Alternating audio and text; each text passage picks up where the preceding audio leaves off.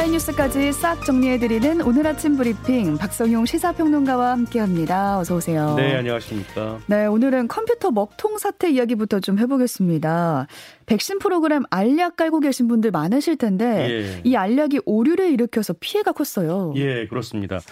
이스트 시큐리티의 백신 프로그램이죠. 이 알약은 이용자가 1,600만 명 정도인 국내 대표적인 백신 프로그램입니다. 네. 이 문제는 회사가 어제 오전에 11시 30분쯤 이 공개용 알약 프로그램을 업데이트하면서 시작됐는데요. 이 과정에서 알약이 운영 체제 OS 윈도우에 설치된 기본 프로세스를 악성 코드로 잘못 인지한 겁니다. 음. 그 결과 알약이 정상 프로그램을 랜섬웨어로 착각해서 알림 메시지를 보내는 오류가 발생했는데요.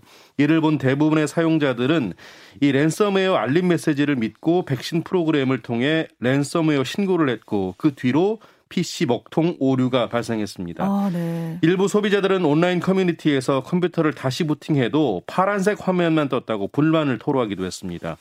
일단 회사 측은 오류가 발생한 프로그램이 알약 공개용 버전이라고 했고요. 기업용 제품에는 영향이 없다고 설명을 했습니다. 아, 저는 들으면서도 등골이 오싹한 게 요즘 모든 게 컴퓨터에 들어가 있잖아요. 그렇죠. 근데 재부팅을 해도 파란 화면이라고 한다면 소비자들의 불편이 컸을 걸로 보이고요. 피해 예. 보상이 좀 이뤄질까요? 말씀하신 대로 일단 어제 많은 분들께서 당황을 하셨을 텐데 네. 일단 이스트 시큐리티는 홈페이지에 긴급 공지를 띄우고 사과했고요. 랜섬웨어 탐지 오류를 해결하기 위한 수동 조치 방안을 공지했습니다. 아, 하지만 수많은 이용자들이 컴퓨터를 아예 쓰지 못하게 되면서 음. 보상을 요구하는 목소리가 나오고 있는데요. 네. 일단 가능성은 미지수입니다. 우선 비슷한 사례를 찾아보기가 어렵고요. 음. 문제를 일으킨 프로그램이 원칙적으로 이 비영리 목적의 개인에게만 무료로 공개된 프로그램인 점도 관건입니다. 음. 아울러 피해 금액을 입증하는 것도 변수인데요. 이용자 입장에선 하루 업무를 날렸더라도 이 정확한 피해 규모를 입증하는 건 어려울 것 같습니다. 네, 어떻게 될지 봐야겠습니다. 박정희 유신 정권 시절에 긴급조치 구호 피해자들에게 국가가 배상 책임이 있다는 대법원 판단이 나왔습니다. 네. 지난 1975년 당시에 박정희 정부는 긴급조치 구호라는 것을 발령했는데요. 예. 유신 헌법을 비방하거나 반대하면 1년 이상의 징역에 처하고 법원의 영장 없이 체포와 구금 또 압수와 수색을 할 수 있게 했습니다. 이 긴급 조치가 4년 7개월 동안 이어지는 동안에 800명이 넘는 사람들이 구속이 됐는데요. 이 지금까지 법원은 이 긴급 조치가 위헌이고 무효지만 그래도 국가의 배상 책임은 없다고 판단을 해왔습니다. 그런데 그 판례를 이 대법원이 뒤집은 겁니다. 네. 이 국가가 피해자들에게 배상할 책임이 있다고 판결했는데요. 이 대법원은 긴급조치 구호 발령부터 이와 관련한 수사와 재판까지의 과정 전체를 하나의 국가 작용으로 해석했습니다. 아, 참고로 국가배상법에 따르면 이 공무원이 고의나 과실로 시민에게 손해를 입힐 때 국가배상 책임이 인정되는데요. 음. 아, 긴급조치 발령 자체로 손해가 발생한 것은 아니지만 이에 따른 체포와 재판 등을 통해 기본권이 침해됐다고 설명했습니다. 네. 이 긴급조치 구호 피해자들이 국가를 상대로 낸 손해배상은 올해 1월 기준으로 33건인데 이번 판결로 상당수가 배상을 받을 전망입니다. 네. 또 정부가 편성한 내년 예산안 얘기도 좀 해보자면요. 예. 예산이 올해보다 5% 정도 늘었다고요. 네. 639조 원으로 편성이 됐는데요. 올해 예산안보다 5.2% 늘었습니다. 네. 아, 하지만 지난 5년간 평균 증가율 8.7%보다는 3.5%포인트 낮은데요. 2차 추가 경정 예산까지 더한 올해 총 지출에 비하면 오히려 40조 5천억 원 정도 적은 돈입니다. 음. 이렇게 정부가 쓰는 돈이 전년보다 적은 건 13년 만에 처음이라고 합니다. 그러니까 예산이 는 건 맞는데 추경까지 더한 지출에 비하면 좀 적게 책정된 예산이다. 이렇게 예, 보면 되겠네요. 그렇습니다. 어, 긴, 일단 긴축 재정을 통해서 건전 재정 기조를 확립하고요.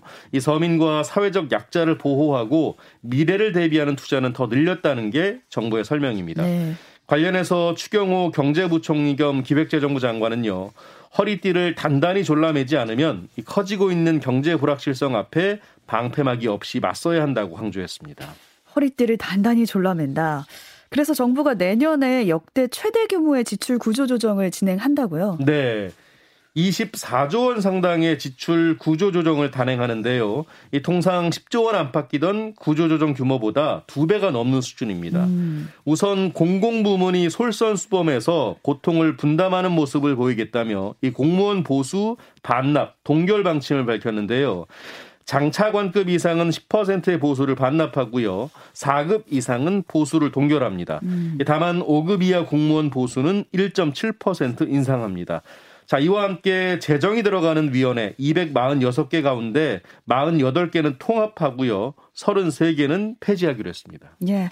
어제 예산안이 발표되면서 병사 월급도 주목을 받았어요. 네. 병사 월급 100만 원 시대를 맞는다고요? 네. 올해 67만 6,100원인 병장 월급이요. 내년에 32만 3,900원이 올라서 음. 100만 원이 됩니다. 네. 윤석열 정부는 2025년까지 이 병장 월급을 150만 원까지 올린다는 계획입니다. 아, 그리고 내년 상병 월급은 80만 원으로 일병은 68만 원으로 이병은 60만 원으로 각각 오릅니다. 국방부는 복무 경력과 숙련도, 역할 비중, 진급의 동기부여 등을 고려해서 계급이 오를수록 인상액을 높게 책정한다고 밝혔습니다. 음. 아울러 장병들의 주거 환경 개선을 위해서요. 현재 8인에서 10인실인 병영 생활관을 2인에서 4인실로 바꾸기로 했습니다. 네. 또 사회적 약자 지원이나 사회 간접 자본 예산은 줄이고 지역사랑 상품권 예산도 아예 반영되지 않았더라고요. 네. 일단 복지 성격이 강한 노인 일자리가 줄 것으로 보이고요. 어, 최근 반지하 주택의 대안으로 논의됐던 공공 임대주택 예산도 5조 원 넘게 삭감됐습니다. 음. 아, 또 사회 간접 자본 예산 등이 올해보다 크게 줄면서 도로와 철도, 항만 등 이 주요 인프라 건설 예산이 대부분 줄어드는데요. 네. 예, 하지만 국민의 삶과 직결돼 있는 주거복지와 교통 인프라 추진 등에 악영향을 주는 것 아니냐라는 우려도 나오고 있습니다.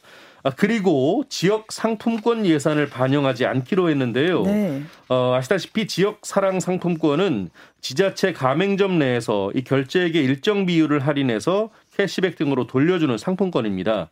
이 당초 이 사업은 지자체 자체 사업으로 출발을 했는데 2018년부터 일부 국고 지원이 이루어지기 시작했고요. 코로나가 발생한 2020년부터는 국고 지원 규모가 대폭 확대가 됐습니다. 음. 하지만 정부는 이제 이 지역 사랑 상품권에 대한 국고 지원을 정상화할 필요가 있다는 입장인데요. 어, 국고 지원 없이도 지자체가 자체적으로 지역 사랑 상품권을 발행할 수 있다고 보고 있습니다. 네. 이에 따라서 내년 지역 사랑 상품권 그러니까 지역 화폐 지원 예산을 전액 삭감하기로 음, 했습니다. 아직 국회를 거치지 않은 만큼 어떻게 될지는 좀 봐야겠네요. 예. 우리 월급에서 꼬박꼬박 떼어가는 게 바로 건강보험료잖아요. 네. 근데 내년에 오른다고 합니다. 네, 얼마나 오를까요? 네, 올해보다 1.49% 인상됩니다. 네. 이에 따라 직장 가입자가 부담하는 평균 월 보험료는요. 올해 7월 기준으로 평균 14만 4,643원에서 내년에는 14만 6,712원으로 2,069원이 오릅니다. 또 지역 가입자 세대당 평균 보험료는요. 현재 10만 5,843원에서 내년에 10만 7,441원으로 1,598원이 올라갑니다. 음. 예, 사실 건강보험료율은 최근 10년 동안 2017년만 빼고는 해마다 올랐는데요. 네. 하지만 최근 물가 급등세를 고려할 때 이번 건보료 인상에 대한 반대의 목소리가 적지 않은 상황입니다. 네, 이것뿐만 아니라 오르는 게 워낙 많아야죠. 네, 그렇습니다. 코로나 상황도 좀 보겠습니다. 방역 당국은 재유행이 지금 정점 구간에 지났다고 보고 있다고요? 네. 아, 현재 방역 당국에서는 코로나 상황이 네. 정점 구간을 이미 지났다고. 지났다라고 네. 판단을 하고 있습니다. 추정되고 있고요. 다음 소식으로 좀 넘어가 보겠습니다. 태풍도 오고 있어요. 네. 앞서 제가 날씨 전할 때 언급하긴 했는데 이번에 오는 제 11호 태풍 흰남노가 굉장히 센 태풍으로 알려져 있어요. 지금 우리나라 쪽으로 오고 있는 건가요? 네. 아, 일단 오고 있다고 단정적으로 말하기는 어려운데요. 워낙 음. 유동적입니다. 하지만 네. 일단 제 11호 태풍 흰남노 가 모레 금요일부터 한반도에 영향을 미칠 가능성이 높다고 기상청은 예보하고 있습니다. 아, 일본 남동쪽 해상에서 태풍으로 발달한 흰남노는요. 현재 일본 오키나와 동쪽 약 390km 부근 해상까지 진출을 했고요. 다음 주 월요일에는 남중국 부근까지 서진할 것으로 예상되고 있습니다. 네. 흰남도의 강도는 현재 태풍 강도의 최고 등급인 초강력 수준을 보이고 있는데요. 다만 국내에 영향을 미칠 것으로 보이는 토요일쯤에는 매우 강으로 다소 약화될 것으로 보입니다. 약화돼도 매우 강이네요. 그렇습니다. 그래도 올해 우리나라에 직접 영향을 미친 태풍 중에 강도가 가장 높고요. 음. 강수량도 적지 않을 전망이어서 앞으로의 기상 상황에 예의 주시해야겠습니다. 네, 태풍 경로를 보면서 좀 대비를 해야겠습니다. 배달앱 요즘 많이들 사용하실 텐데요. 지금까지는 포장 주문을 하면은 수수료가 없었어요. 예. 그러니까 가서 직접 찾아가는 거니까 없었는데 예. 사실은 이 포장 주문도 앱을 이용하는 거기 때문에 중개 수수료가 붙는 거였거든요. 예. 근데 지금까지는 무료 기간이었던 건데 예. 오는 10월부터는 이 무료 기간이 끝나고 포장 주문에도 수수료가 붙는다고요. 아, 붙을 것으로 일단 업계에서는 보고 있는데요. 네. 일단 배달 업계에 따르면요. 현재 무료인 포장 수수료 영원 프로모션이 9월 30일로 끝납니다. 음. 이 그동안 배민과 쿠팡이츠는 포장 주문에 대해서는 중개 수수료를 받지 않았는데요. 이 코로나 사태로 어려움이 가중된 자영업자들의 고통을 분담한다는 이유에서였습니다. 그래서 원래 없는 줄 알았어요. 네, 많은 소비자들께서는 그렇게 생각을 했죠. 네. 이에 자영업자들이 많이 모이는 커뮤니티에서는요. 포장 주문 중개 수수료 유료화를 기정사실로 받아들이고 이에 대한 대응 정책을 논의하는 글이 잇따르고 있습니다. 배달비에 중개 수수료에 광고비에 포장 수수료까지 내라니 이러다가는 치킨값 3만 원이 먼 얘기가 아니게 될 것 같다라는 음. 하소연도 등장을 했습니다. 네. 이 사실 포장 중개 수수료가 유료화가 되면 그 여파가 소비자들에게 미칠 수밖에 없는데요. 그렇죠. 이 관련해서 업체들은 아직 결정된 바가 없다는 입장입니다. 음. 하지만 업계에서는 빠르면 10월, 늦어도 올해 안에 이 포장 중개 수수료가 유료화될 것이라는 전망을 내놓고 있습니다. 네, 아직 확정된 건 아니었네요. 예. 네, 지난 6일에 개장한 서울 광화문 광장 저희도 놀러 가면 좋겠다 이렇게 소식 전해드린 바가 있는데. 예. 이곳 버스 정류장에 조선 총독부가 포함되고 일장기를 연상하게 하는 대형 그림이 설치돼서 또 논란이 되고 있습니다. 네. 세종문화회관 버스 정류장 기둥 벽에는 이 광화문 광장 역사의 변천사를 보여주는 그림이 설치됐는데요. 네. 이 서울시가 청년 디자이너와 협업해서 콜라주 작업을 진행한 겁니다. 이 전시된 그림에는 조선시대 일제 강점기 2009년, 2022년 등 이렇게 네개 시기에 광화문 전경이 담겼는데요. 이 가운데 일제 강점기 당시 광장을 그린 모습이 논란이 됐습니다. 해당 그림에는 조선 총독부 건물이 담겼고요.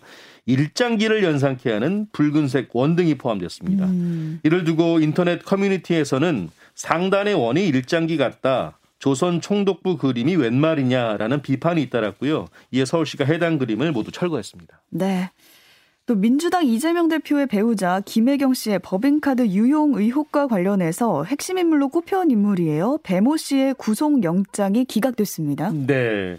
이른바 법인카드 유용 의혹 사건의 핵심 인물이자 이재명 민주당 대표의 부인 김혜경 씨의 수행비서였던 이 배모 씨에 대한 구속영장이 오늘 새벽에 기각이 됐습니다. 네. 이 법원은 현재까지 수집된 증거 자료들에 비추어 볼 때 피의자의 방어권을 보장할 필요성이 있고 현 단계에서 구속의 필요성과 상당성이 충분히 소명되었다고 보기 어렵다면서 기각 사유를 밝혔습니다. 음. 배 씨는 개인적인 목적을 포함해서 김 씨에게 음식물 등을 배달하거나 민주당 의원 부인 모임, 선거 수행원 등을 위한 음식값을 결제하는데 경기도 법인카드로 2천만 원 정도를 결제했다는 혐의를 받고 있습니다. 네. 끝으로 가장 사랑받는 국민화가 이중섭 선생의 부인이 세상을 떠났다는 소식이 들어왔습니다. 네.